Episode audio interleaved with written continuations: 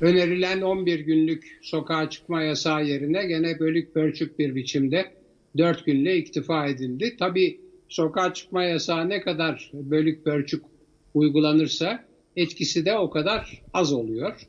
Onu vurguladıktan sonra sonunda gene e, sisteme yani muhalefete eleştirileri yönelttiğini de belirtelim. Pek e, yani demokratik sistemin e, olmazsa olmaz vazgeçilmesi muhalefetten çok fazla hoşlanmadığı anlaşılıyor Cumhurbaşkanı'nın ama yani e, işte bu e, demokratik yolla seçimle iktidara gelmenin bunlar maalesef vazgeçilmez sonuçlarıdır. Muhalefete, eleştiriye, daha doğrusu şöyle diyelim özgür medyaya ve bağımsız muhalefete tahammül edeceksiniz. Hatta iyi bir yöneticiyseniz onlardan yararlanacaksınız.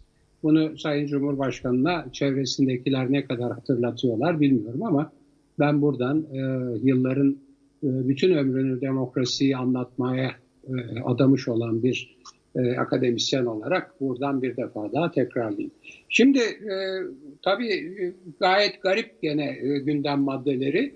Çünkü en önemli madde e, CHP'li belediyelerin bütün faaliyetlerini yasaklayıp ekmek dağıtımına bile ekmek dağıtımına bile resmen yasak getirip yani sokağa çıkma yasağı sırasında e, CHP'li belediyenin ekmek dağıtımına bile İstanbul'da yaşandı. Galiba Mersin'de de yaşandı. Yani birçok yerde yaşandı ama İstanbul'da yaşandığını biliyoruz genelgeyle. Ekmek dağıtımına bile yasak getiriyor ama kendisi AKP teşkilatına genelge yolluyor. Yani değil mi Sayın e, Yanardağ? Ben yanılmıyorum. AKP teşkilatına genelge yollanıyor. Ramazan geliyor. Belediyeler harekete geçsin. E, yardım paketleri yollasınlar. Bir de bunları da sosyal medyalarda, medyada da e, gösterin, e, anlatın diye e, genelge yollandı değil mi? Yanlış Evet mı? hocam genelgenin ötesinde Sayın Erdoğan'ın konuşması var. E, konuşmada aynen şunu söylüyor. Koronavirüs salgınının olduğu bu günler bizim için aynı zamanda bir fırsattır. Milletin gönül kapısını arama fırsatıdır diye belediye başkanlarıyla yaptığı toplantıda belediye başkanlarının koronavirüs salgınını bir fırsata dönüştürerek millete e, kaybettikleri güveni, milletin nezdinde kaybettikleri güveni yenilemeleri için bir fırsat olduğunu söylüyor. Şimdi bir, fırsatçılığın AKP'nin temel siyaset tarzı olduğunu bir kez daha anlamış oluyoruz bu yaklaşımla. İki, AKP'li belediyelere her şey serbest ve tümü neredeyse başarısız. Buna rağmen başarısızlar. Merkezi iktidarın yani hükümetin bütün desteği, e, Cumhurbaşkanlığının bütün desteği, tek adam rejiminin bütün desteği arkalarında olduğu halde başarısızlar. Ama bunun yanı sıra yeni kazandıkları halde muhalefetin elindeki birçok büyükşehir belediyesi son derece başarılı hizmetler görüyor. Adana bunların somut örneklerinden bir tanesi bin yataklı bir sahra hastanesini tam teşekküllü halde hazır hale getirdikleri için suçlama nedeni. Biraz önce Cumhurbaşkanı kalktı muhalefet partisinin elindeki belediyeler için ne dedi? Bunların amacı halka hizmet değilmiş, şovmuş. Nereden biliyoruz? Yani birileri de size sizin amacınız halka hizmet değil, şov derse ne diyeceksiniz? Böyle ama bir yaklaşım kendi, olabilir mi? Genelgelerinde, ama kendi genelgelerinde talimat var. Evet. Diyor. Bir ikincisi talimat veriyorsunuz. Ramazan dolayısıyla diyor halka diyor e, dağıtın. Hayır. Bu şov, şov meselesi konusunda söylüyorum. Halka diyor bunları dağıtın ve sosyal medyada diyor bunları gösterin, ilan edin diyor. Yani evet. kendi genelgelerinde e, e, o amiyane tabiriyle şov yapın diye e, talimat var. Ben yanlış mı biliyorum? Yani Hayır doğru biliyorsunuz hocam. Aynen öyle. Aynen öyle. Şov yapın diyor kendi genelgesinde. Muhalefet partileri iktidarın bütün engellemelerine karşı İstanbul'da, Ankara'da, İzmir'de, Adana'da, Mersin'de, Antalya'da, Eskişehir'de ve diğer illerde halka sınırsız bir şekilde hiçbir ayrım gözetmeksizin hizmet etmeye kalktıklarında onun adı şov oluyor ve engelliyorlar. Bin yataklı hastaneyi mühürlemek ne demek ya? Şimdi hasta sayısı, vaka sayısı 90 bine gelmiş. Ee, Biraz sonra Sağlık Bakanı açıklayacak güya ama Sabah gazetesi gördüğümüz kadarıyla Sağlık Bakanı'ndan önce açıklamış durumda. Rakamlar elimizde. 131 yeni ölü var. Ölüm var maalesef. Ee, ölüm sayısı toplamda 2148'e yükselmiş durumda. 3690 yeni vaka var.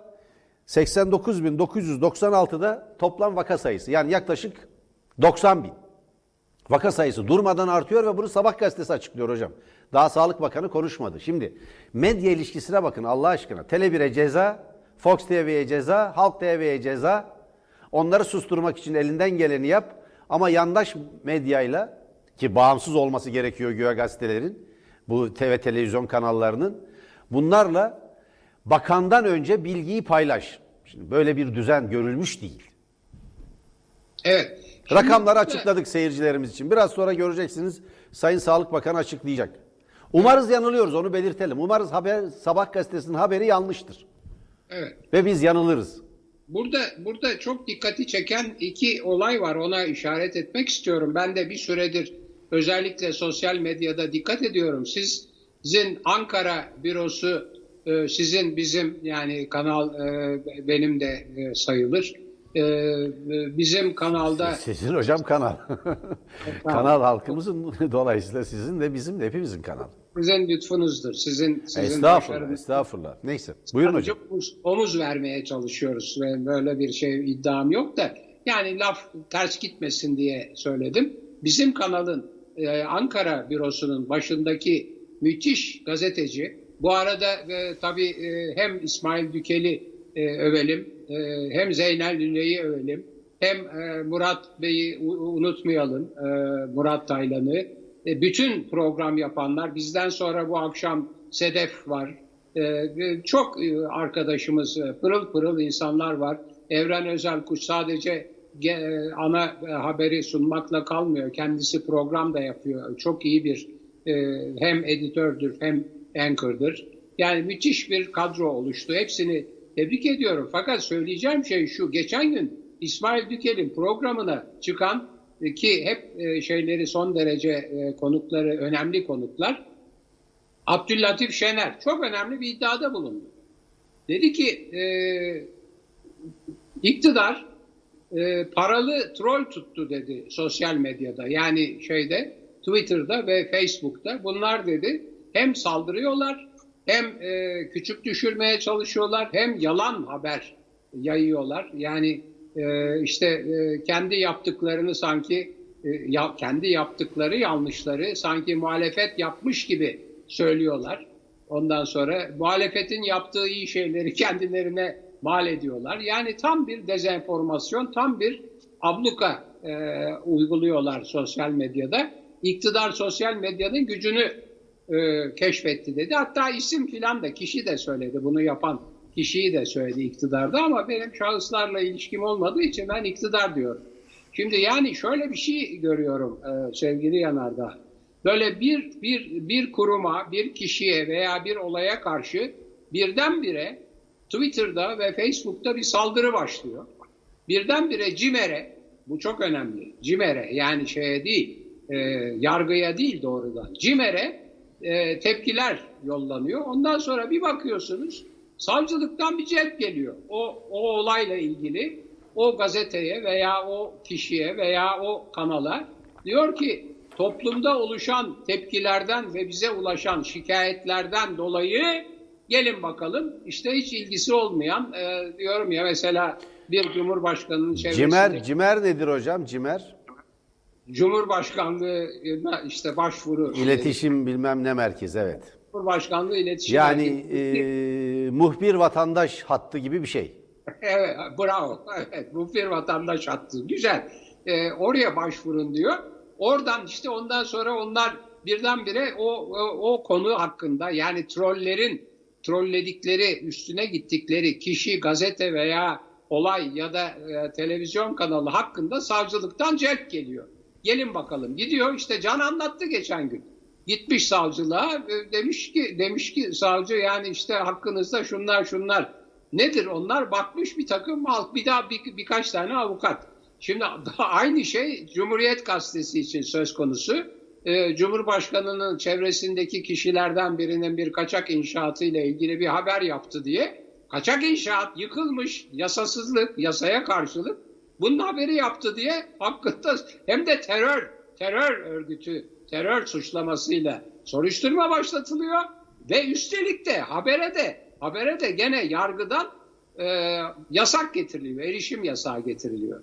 Şimdi böyle bir yani troller, sosyal medya, e, medya ve e, maalesef yani dilim dilim varmıyor söylemeye ama e, yargı arasında, adliye arasında bir bir e, uygun olmayan adalete, hakka, hukuka uygun olmayan bir bir bir dayanışma, bir bir e, paslaşma görünüyor. Bu beni çok çok üzüyor. Çünkü ben hala ısrarlıyım. Türkiye'de savcıların ve yargıçların herkesten, normal vatandaşlardan, ortalamadan çok daha ahlaklı, meslek ahlakına sahip olduklarını, haktan, hukuktan, adaletten yana olduklarına inanıyorum ve bunu savunuyorum. Yapmasınlar bunları.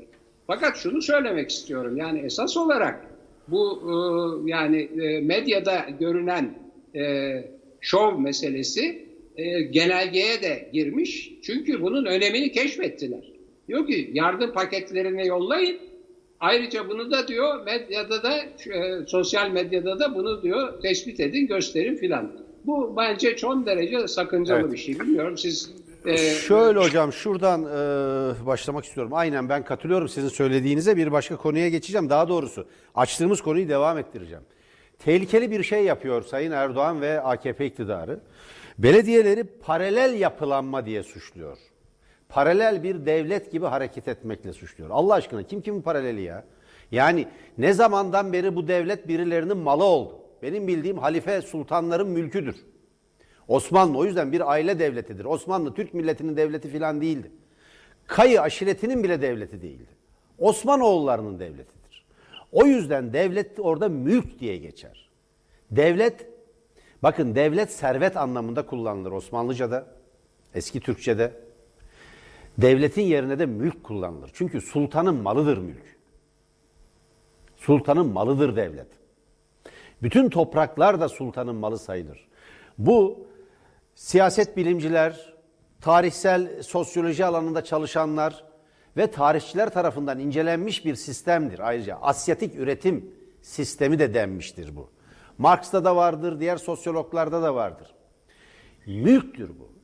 Ben merak ediyorum. Ne zamandan beri Türkiye Cumhuriyeti Devleti AKP'nin mülkü oldu da başkasını paralellikle suçluyor. Bir de başka bir tehlikeli yan var paralel devlet yapılanması diye FETÖ yani Fethullahçı çeteyi, Fethullahçı terör örgütünü suçladılar.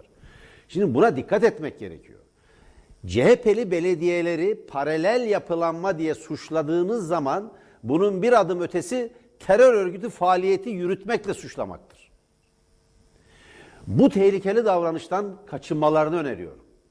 Belediyeler demokrasilerin yerel ayaklarıdır. En önemli yerel yönetimleridir ve devletin bir parçasıdır. Amaçları bulundukları beldede kendilerini seçen yurttaşlara hizmet etmektir. Burada merkezi iktidara, AKP iktidarına ve saraya bizim söyleyeceğimiz şey şudur. Bütün yerel yönetimlerle ayrım yapmaksızın işbirliğine gitmektir. Koronavirüsle ancak bu şekilde savaşılabilir. Bakın koronavirüs İstanbul'da başka, Ankara'da başka, Bursa'da başka davranmıyor. İstanbul'da da AKP'ye oy veren insanlar var, Cumhuriyet Halk Partisi'ne oy veren insanlar var, diğer partilere oy veren insanlar var. Diyarbakır'da da var, Nevşehir'de de var insanlar.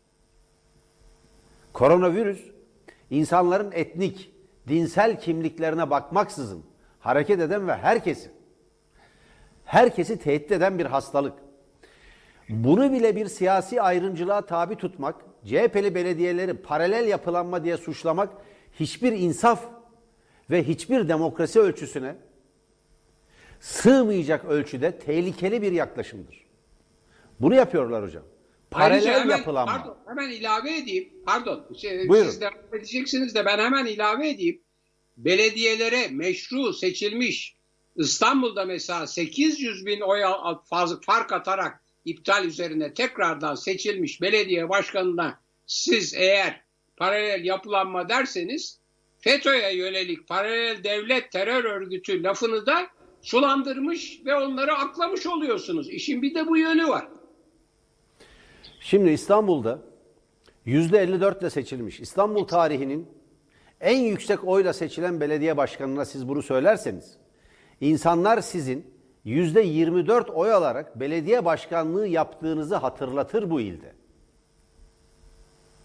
Şimdi ne demişti diye biz yayınlamaya başladık. Sayın Erdoğan'ın da kendi çalışmalarının engellendiğine dair döneme göre haklı bir feryadını yarın ekranlara getireceğiz. İstanbul Belediye Başkanı iken yaptığı bir konuşmayı ekranlara getireceğiz. Üstelik de Sayın Erdoğan başka tehlikeli şeyler de yapıyor. FETÖ ve PKK da bunu denemişti diye. İstanbul ve başta olmak üzere bazı belediyeleri örnek göstererek örnek göstererek giderek terör örgütleriyle Cumhuriyet Halk Partili büyükşehir belediye başkanlarını yan yana göstermeye ve yan yana anmaya dönük çok tehlikeli bir yere doğru giriyor. Şimdi bakın bu milleti parçalar. Bu yaklaşım milleti böler. Bu yaklaşım milletle devleti birbirine yeniden düşmanlaştırır. Şimdi Sayın e, Rütük Başkanı Ebu Bekir Şahin bazı yayın organlarının bazı yayın organlarının devletle millet barışını bozduğunu yayınlarıyla devletle milleti savaş halinde gösterdiğini, kavga halinde gösterdiğini ileri sürüyor. Şimdi milletle devletin kavgalı olduğuna dair hipotez, bu varsayım, tipik muhafazakar, dinci, İslamcı bir iddiadır. Necip Fazıl kısa küreklerin dile getirdiği, ondan önce dile getirilmiş. Sebebi de şudur. Osmanlı Türk aydınlanması ve modernleşme sürecinin devletle milleti birbirinden uzaklaştırdığını, yabancılaştırdığını, Cumhuriyetin ise bunu bir kopuşa dönüştürdüğünü ve devletle millet arasında bir savaş, bir kavga olduğunu ileri sürerler. Bu kendinden menkul bir iddiadır. Hiçbir temeli yok. Sık tekrarlanılarak genel bir kabule dönüştürülmeye çalışılmıştır. Oysa Cumhuriyetin çok geniş bir toplumsal temeli vardır bu ülkede, desteği vardır. AKP'ye oy verenlerin yüzde yetmişinden fazlası bile, yüzde sekseni bile Cumhuriyet'ten yanadırlar. Bir sultan rejiminden, bir tek adam rejiminden, devletin malının, mülkünün, bu ülkenin topraklarının sadece bir ailenin malı, mülkü olduğu bir rejimden yana değildirler. O yüzden Cumhuriyet'in toplumsal temeli, sosyal temeli son derece geniştir. Ben buradan Sayın Rütük Başkanı'nı uyarmak isterim. Bizatihi kendi yaklaşımı devlet ve millet barışını bozan bir yaklaşımdır. Veya Sayın Ebu Bekir Şahin şöyle anlamaktadır olayı. Devlet dediği AKP'dir. AKP'ye muhalefet eden her muhalefet eden herkes de düşman ve devletle kavga halindedir demeye çalışmaktadırlar. Aslında millet millet odur diye millet odur diye ağzından kaçırıyor. Evet. Devlet Oysa, de millet tabii. derken aslında muhalefeti millet saydığını ifade ediyor. Evet, durum şu. Durum şu. Doğru dediğinizde yani bir başka bir tersten yaklaşımla o anlama gelir. Evet, aynen öyle. Komik bir duruma da düşüyorlar. Durum şu. Siz bu ülkenin yüzde ellisinden fazlasını devletle kavga eden düşmanlar gibi görmeye başlarsanız bu ülkeyi, bu toplumu parçalarsınız. Bu bölücülüktür. Bu yaklaşım son derece yanlış. Devletle millet birbiriyle barışmış falan değil sizin yaklaşımınıza göre. Kavga halinde değildi çünkü. Kimse cumhuriyetle kavga halinde değildi. Cumhuriyetle bir kavga yoktu. Cumhuriyetle kavga eden bir avuç İslamcı, cihatçı, militandı. Siyasal İslamcılardı. Siyasal İslamcılar kendi ilkelerini, programlarını, kendi değerlerini milletin değerleri zannediyorlar. Sorun da burada. Ya burada insanları farklılıklarıyla, kendi renkleriyle, özellikleriyle, felsefi tercihleriyle, dini inançlarıyla bir bütün olarak göreceksiniz. O çok e, o çokluğu, çokluk içinde birliği savunacaksınız veyahut bu ülkeyi paramparça edersiniz. Rütük Başkanı'nın kendi yaklaşımı milleti bölmeye dönüktür. Siz milletin yüzde ellisinden fazlasına hitap eden televizyonları, yayın organlarını kapatmaya, ekranlarını karartmaya kalktığınız zaman işte o zaman milletle devlet birbiriyle kavga etmeye başlamış olur. Hocam bu iki yaklaşım belediyelerle, belediyelerle, belediyelere paralel yapı demekle Rütük Başkanı Sayın Ebu Bekir Şahin'in yaklaşımının e, üst üste koyduğumuz zaman çok tehlikeli bir tablo çıkıyor ortaya. Kaldı ki Evet. Rütük Başkanı milletin değerlerini takdir edecek ya da Rütük takdir edecek bir kurul değildir. Nedir milletin değerleri? Herkese göre farklı. Milletin değerlerini takdir etmek Rütük'e mi kaldı? Rütük mü belirliyor bunu? Şimdi orada tabii çok haklısınız. E, Rütük'e aslında ben bir de ipucu vereyim. E, milletin değerleri, daha doğrusu anayasamızda tarif edilen devlet, demokratik, laik ve sosyal hukuk devletidir. Mesela buna karşı olmak işte devletle kavga etmek demektir. Ha, Biz mi kavga Başkanı- ediyoruz onlar mı ediyor? Rütük Başkanı biraz anayasayı okusun da devlet nedir, millet nedir oradan görsün. Tam da 23 Nisan öncesinde egemenliğin tek kişiden bir Osmanlı efendisinden alınıp millete aktarıldığı 23 Nisan öncesinde devletin anlamını, milletin anlamını anayasaya göre sadece o kadar basit benim söyleyeyim. Anayasaya göre anlasın yeter. Yani e, eğer demokrasiyi, laikliği, can, can, can ataklı, laikliği savunan bir adam. Sen laikliği savunan bir adama halkın dini değerlerine karşı diye e, dava açmaya kalkarsan veya ceza verirsen sen ona karşı olmuş oluyorsun. Anayasaya karşı gelmiş oluyorsun. Bırak haddini aşmayı. Neyse şimdi o işin bir tarafı da ben asıl şu belediyeler işine bir daha dönmek istiyorum. Orada çok önemli bir şey var. O e, niye belediyelere bu kadar düşman biliyor musunuz? Le, belediyelere niye bu kadar düşman? Niye belediyeleri terör örgütleriyle filan böyle aynı e, sıfatlarla Neredeyse, almaya çalışıyor? neredeyse. Çok Ama. CHP'li, CHP'li Yeşilova Belediye Başkanı Salda Gölü'nde rantın önünü kesti diye evinde kurşunlandı. Evet, evet. Şimdi şöyle, bakın niye belediyeleri e, terör örgütleriyle filan aynı sıfatlarla, aynı aynı terimlerle anıyor ve onları yok etmeye çalışıyor? Çok basit bir nedenle. Bakın, AKP'nin demokrasi aldatmacasından sonra veya demokrasi aldatmacasıyla birlikte yani biz ileri demokrasi getireceğiz. Herkese eşit işte temel hak ve özgürlük tanıyacağız filan aldatmacasıyla beraber veya hatta ondan önce halkı bir sadaka devletine alıştırmış olması yatıyor. Yani sosyal devlet anlayışını AKP yok etti. Halka e, bir takım yardımlarla ben yapıyorum diye üstelik de şahsi nitelik taşıyan devlet yardımlarıyla halka halka kendisinin onlara sadaka veren bir patron olduğunu, bir efendi olduğunu anlatmaya çalıştı. Yıllarca bu böyle çalıştı ve dedi ki sürekli olarak bak ben sana sadaka veriyorum. Ben gidersem bu CHP gelirse senin bütün bu gelir kaynaklarını yok edecek. CHP'li belediyeler bu iddiayı, bu yanlış iddiayı yok ettiler. Çünkü CHP'li belediyeler sadaka olarak değil, sadaka biçiminde Hak olarak verdiler. sosyal devletin gerekleri olarak, sosyal devletin zorunlu hizmeti olarak AKP'nin yaptığından daha da ileri, daha da öte hizmet ve yardım yapmaya başladılar. Sosyal devletin anlayışı olarak. Dolayısıyla AKP'nin hem sosyal devleti sadaka devletine dönüştürme projesi hem hepiniz bana muhtaçsınız ben gidersem bu CHP gelirse aç kalırsınız lafı berhava oldu. Bütün mesele orada. Onun için Aynen hocam. onun için aşevinin aşevinin hesabına el koyuyor. Aşevini kapatıyor.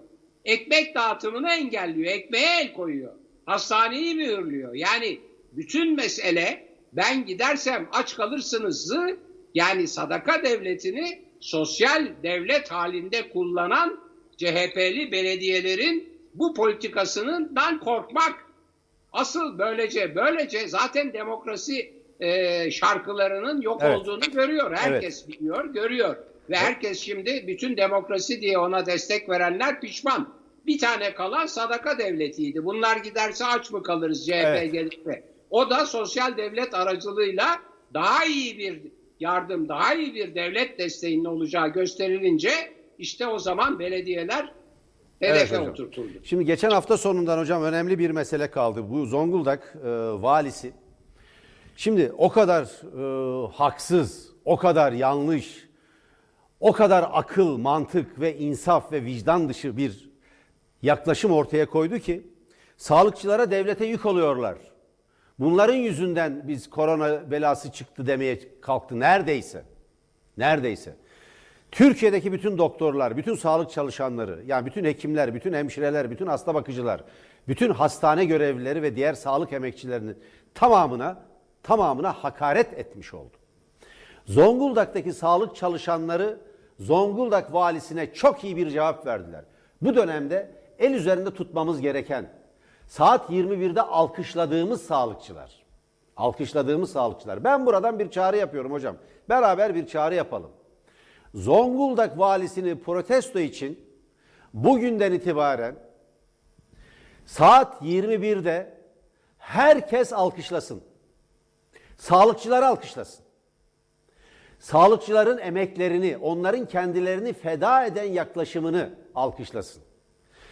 Benim tanıdığım bir dostum, bir aile sağlığı hekimi, yani eski sağlık ocağı hekim, hekimi Kadıköy'de. Dört hastasından dördünün de, dördünün de, dört, dört sağlık çalışanı veyahut yakını sağlık çalışanı olan veyahut eşi sağlık çalışanı olan dört hastasının dördünün de koronavirüse yakalandığını söyledi. Bu salgın belasında ilk hedef doktorlardır, hekimlerdir, hemşirelerdir, hastanede görevli diğer sağlık çalışanlarıdır. Böyle bir böyle bir insafsızlık yapılabilir mi ya sağlık çalışanlarına? AKP iktidarının hemen görevden alması gereken isimlerden biri. Ben biliyorum onu. Eski Üsküdar kaymakamıdır. Bir yurttaşımız evinin, evinin bahçesine Türk bayrağı astı diye sen kendi başına Türk bayrağı asamazsın diye Türk bayrağını indirtip vatandaş hakkında işlem yaptıran kişidir kendisi. Sonra kamuoyundan tepkiler gelince dönemin Hürriyet gazetesinde bu iş haber olunca ya bayrak kirli ve yırtıktı bu yüzden yaptım dedi. Oysa bayrak pırıl pırıl ve tertemizdi. Şimdi böyle bir isimden söz ediyoruz. Zonguldak'taki sağlık çalışanları ne yapmış hocam biliyor musunuz? Kendilerinin kalmaları için ayrılan polis evini terk etmişler.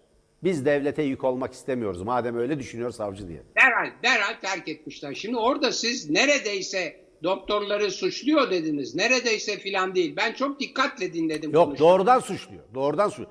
Neredeyse düşme hastalığın sebebi sayacak. O Utanarak anlamda neredeyse dedim. Şöyle üç tane merkez sayıyor. Utanarak dinledim. Üç tane merkez sayıyor. Üç tane merkez. Marketler, bankalar, marketler, bankalar ve doktorlar ve doktorlar. Üstelik de diyor ki bunlar diyor mesai sonrasında bizim diyor sağladığımız olanaklarla kaldıkları yerde diyor bunu yaptılar. Ne demek istiyorsa bir de ayrı orada da bir başka şey var.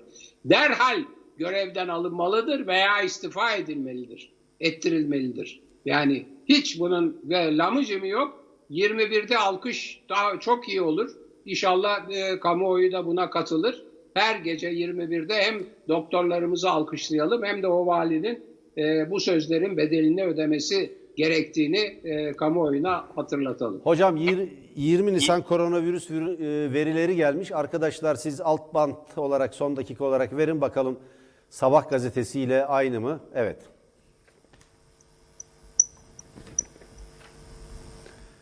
Arkadaşlar son dakika olarak verin.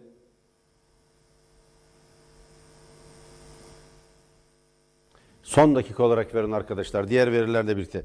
Hocam bir de 65 yaş sorunu var. Şimdi bunu gündeme getirmek gerekiyor. 65 yaş ve üstü evde unutuldu. Sürekli bir sokağa çıkma yasağı var onlar için. Niye var? Herkes sokakta bugün işe gelirken gördüm ben. Trafik son derece sıkışık. Uygulanmıyor.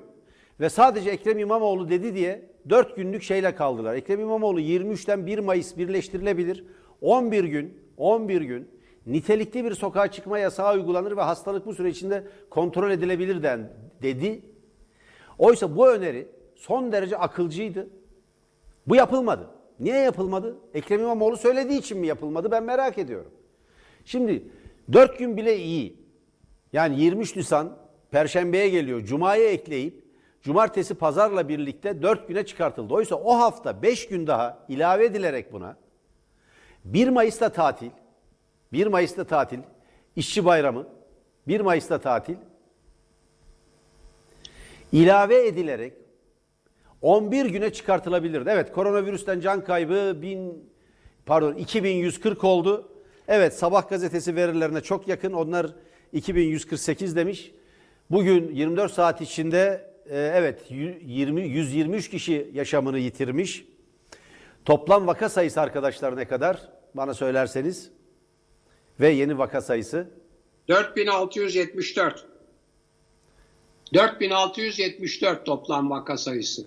Evet 4674 toplam vaka.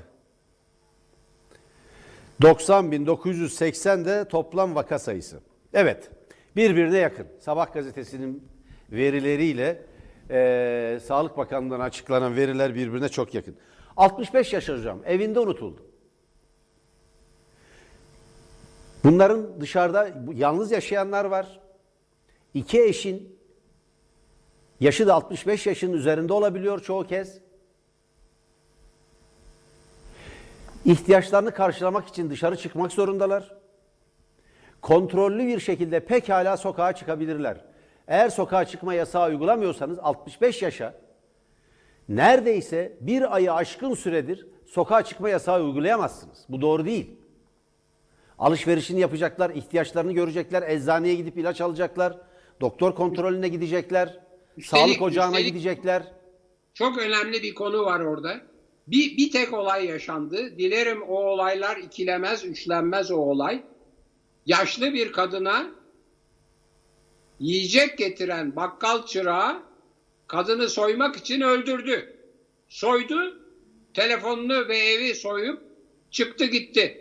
Tek başına yaşayan bir kadın. Dışarı çıkması yasak. Bakkal çırağından yiyecek ısmarlıyor. Anlaşılan telefonla tanıyor. Çırak kadını öldürüyor. Çünkü tek başına yaşadığını biliyor. Şimdi bu çok önemli. Kesinlikle bakın gayet açık söylüyorum.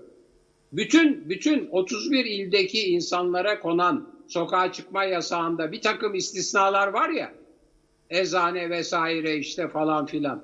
O şekilde 65 yaş ve üstüne belki çocuklara 20 yaş ve altına gerek olmayabilir. Onlar çünkü pek tek başına yaşamıyorlar. Ama 65 yaş ve üstüne mutlaka bakkala, süpermarkete ekmek almak için, eczaneye ilaç Evet. almak için ve doktora muayene olmak için dışarı çıkma hakkı verilmelidir. Mutlaka, mutlaka. Hayatları tehlikede bu insanların. Onun ötesinde hocam ihtiyaçlarını karşılayacaklar. Evet süremizin sonuna geldik değerli seyirciler. Ben Tele1'e verdiğiniz destek nedeniyle çok teşekkür ediyorum sizlere. Ee, Rütü'nün hakkımızda kestiği ikinci cezayı da ödeyeceğiz. Sizin desteği, desteğinizle, sizin verdiğiniz güçle e, yolumuza devam edeceğiz. Ben çok çok teşekkür ediyorum. Gösterdiğiniz dayanışmaya, verdiğiniz desteğe ve bizimle birlikte yürüme iradesini ortaya koyma tutumunuza çok çok teşekkür ediyorum. En büyük güç budur. Ve buradan Burdur Yeşilova Belediye Başkanı'na geçmiş olsun diyorum. Aynen. Haramilerin, zorbaların, zorbaların yönetimine, harabile, haramilerin, zorbaların düzenine izin vermeyeceğiz. Salda Gölü'nü yağmacılardan kurtaran CHP'li bir belediye başkanı Burdur Yeşilova. Ve bu sabah saat 4'te evine gelen zorbalar tarafından, belli ki yağmacılar tarafından yönlendirilmiş zorbalar tarafından kendisi ve eşi kurşunlandı. Biz güvenlik görevlisiyiz, polisiz diye geliyorlar eve. Ben buradan bütün Türkiye'nin Yeşilova Belediye Başkanı ile bir dayanışma halinde bu zorbaların saldırısını önleyeceklerini düşünüyor ve bu çağrıyı yapıyorum. Evet, bugün sağlıkçıları 9'da saat tam 21'de alkışlayalım. Zonguldak valisine inat alkışlayalım. Haramiler rejimini kurmak isteyenlere karşı alkışlayalım. Burdur'da olduğu gibi. Haramiler düzenidir o. Haramiler düzenidir. Yağmayı engelliyorsunuz, kurşunlanıyorsunuz. İşte paralel yapılanma bu demek ki. Yani hangisi paralel yapılanma? Umarım, umarım saldırganlar ki bu bir terör saldırısıdır aynı zamanda en kısa zamanda yakalanırlar ve gerekli cezaya çarptırırlar. Salda Gölü artık Türkiye'nin meselesidir. Orada bir grubun, bir mafya çetesinin, bir avuç zorbanın bölgede kurmaya çalıştıkları rejimi hiç kimse kabul etmeyecektir. O rejimi bu millet ezip geçecek. Bundan hiç kimsenin kuşkusu olmasın. Değerli seyirciler çok teşekkür ediyorum. Desteğinize, dostluğunuza, dayanışmanıza. Hoşçakalın. Hoşçakalın. 21'de tam Sedef Kabaş'ın programı başladığı sırada bir, bir alkış, camdan bir alkış. Bütün sağlıkçılara. Bütün adamlar ya, kadınlar, adamlar, bütün sağlıkçılara, canımız için can verenlere. Görüşmek üzere.